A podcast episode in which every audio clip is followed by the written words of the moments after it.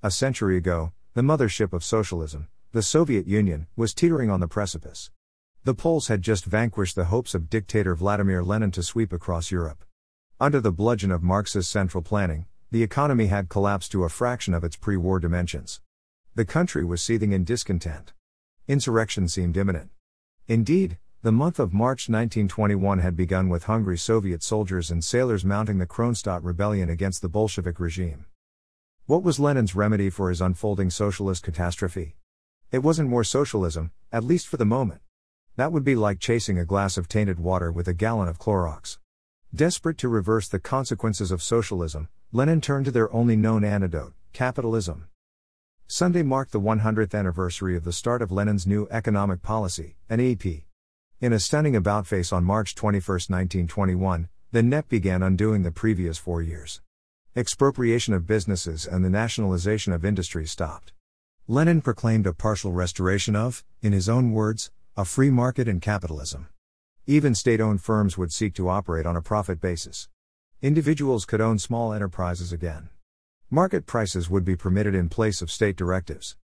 A little bit of freedom goes a long way. In this instance, it turned the economy around and saved the infant Bolshevik tyranny. But it did not last long. 3 years later, Lenin would be dead. Before the end of the decade, Stalin obliterated the NEP with a massive collectivist campaign to re-socialize the economy. Of the NEP, former U.S. National Security Advisor Zbigniew Brzezinski wrote in his 1989 book, The Grand Failure for Many Russians. Even more than 60 years later, these were the best years of the era ushered in by the Revolution of 1917. On that March day in 1921, the very day winter bowed to spring, the socialists in Moscow effectively admitted they had to stop stealing. There just was not much left to steal. In a 1990 article, economist Peter Boettke cited a litany of mea culpas from leading Soviet intellectuals, including a most revealing tribute to free market economist Ludwig von Mises from socialist architect Nikolai Bukharin. He grudgingly admitted that Mises's devastating critique of socialism made him one of the most learned critics. It would be Mises, nearly 30 years later in Human Action, who expressed the distinction between socialism and capitalism in the following eloquent fashion.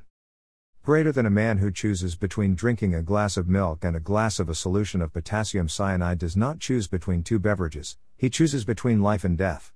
A society that chooses between capitalism and socialism does not choose between two social systems, it chooses between social cooperation and the disintegration of society. Socialism is not an alternative to capitalism, it is an alternative to any system under which men can live as human beings. Many socialists, however, stubbornly adhere to their vision no matter what happens along the way. Some will read the above paragraphs and object that what Lenin sought to reverse was a more radical version of their philosophy. They will say, "We're not for that. We are democratic socialists." As if the veneer of democracy blesses socialism's multitudinous sins. The truth is this: disastrous policies are disastrous policies, it does not matter much that their advocates were voted in. The track record of the 20th century brand of socialism, often labeled communism, is horrific, the worst mass murdering cause in world history. The Black Book of Communism documented its crimes, including the murder of more than 100 million people. Democratic socialism may be more seductive and less bloody, but it too has a miserable track record. Like its nuttier communist cousin, it consumes lives and wealth and must sooner or later be administered the capitalist antidote. If countries embrace democratic socialism and stay afloat, their longevity is always explained not by the socialism they adopt, but rather, by the capitalism they have not yet destroyed. And the more a country drowns itself in democratic socialism, the more the democracy part evaporates in the face of concentrated state power. Socialists and socialism possess no theory of wealth creation, indeed, they show no interest in it. Wealth is just there for them to vilify, confiscate and redistribute, until its producers produce no more. Long-term thinking is not their strong suit. The next time you hear a democratic socialist declare that his system hasn't been tried yet, reel off this list for starters. For more, check out the recommended readings below. Ancient Rome's Republic began its deadly experiment in democratic socialism in the 2nd century BC. It began as a welfare state, degenerated into a regulatory nightmare, and finally collapsed into an imperial autocracy.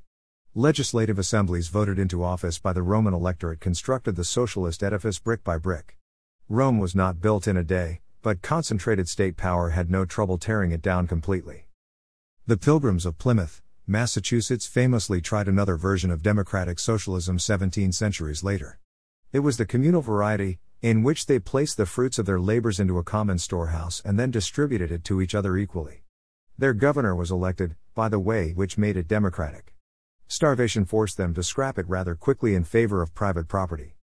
Adolf Hitler's National Socialists came to power through the democratic process in 1933. Oops, back to the drawing board for socialists on that one too. After World War II, Great Britain voted the democratic socialists into power and turned the country into the sick man of Europe. Margaret Thatcher administered a strong dose of capitalism 30 years later, before the patient would have expired. Scandinavia adopted the welfare state version of socialism around the same time as Britain. Economic decline set in as it took hold. But Norwegians, Danes and Swedes learned much from their mistakes and reversed many of them.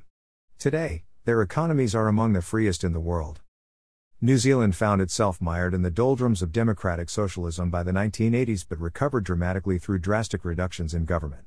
See New Zealand's path to prosperity began with rejecting democratic socialism. On it goes, like a broken record. Socialists make big promises, wrap them in velvet, and beat the economy into submission using the iron fist within.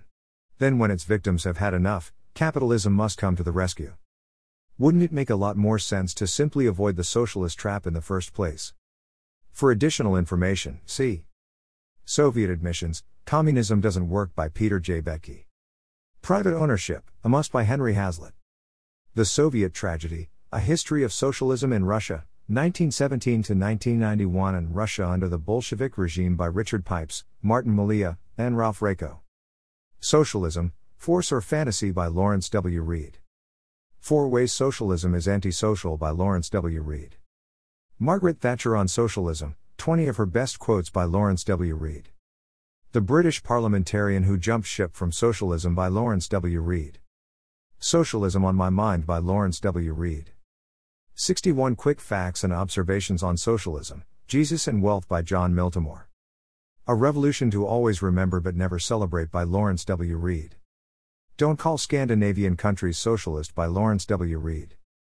Lawrence W. Reed is FEE's President Emeritus, Humphreys Family Senior Fellow, and Ron Manners Global Ambassador for Liberty, having served for nearly 11 years as FEE's President, 2008 to 2019. He is author of the 2020 book, Was Jesus a Socialist? As well as Real Heroes, Incredible True Stories of Courage, Character, and Conviction and Excuse Me, Professor, Challenging the Myths of Progressivism. Follow on LinkedIn and Parler and like his public figure page on Facebook. His website is www.lawrenceredt.com. This article was originally published on fee.org.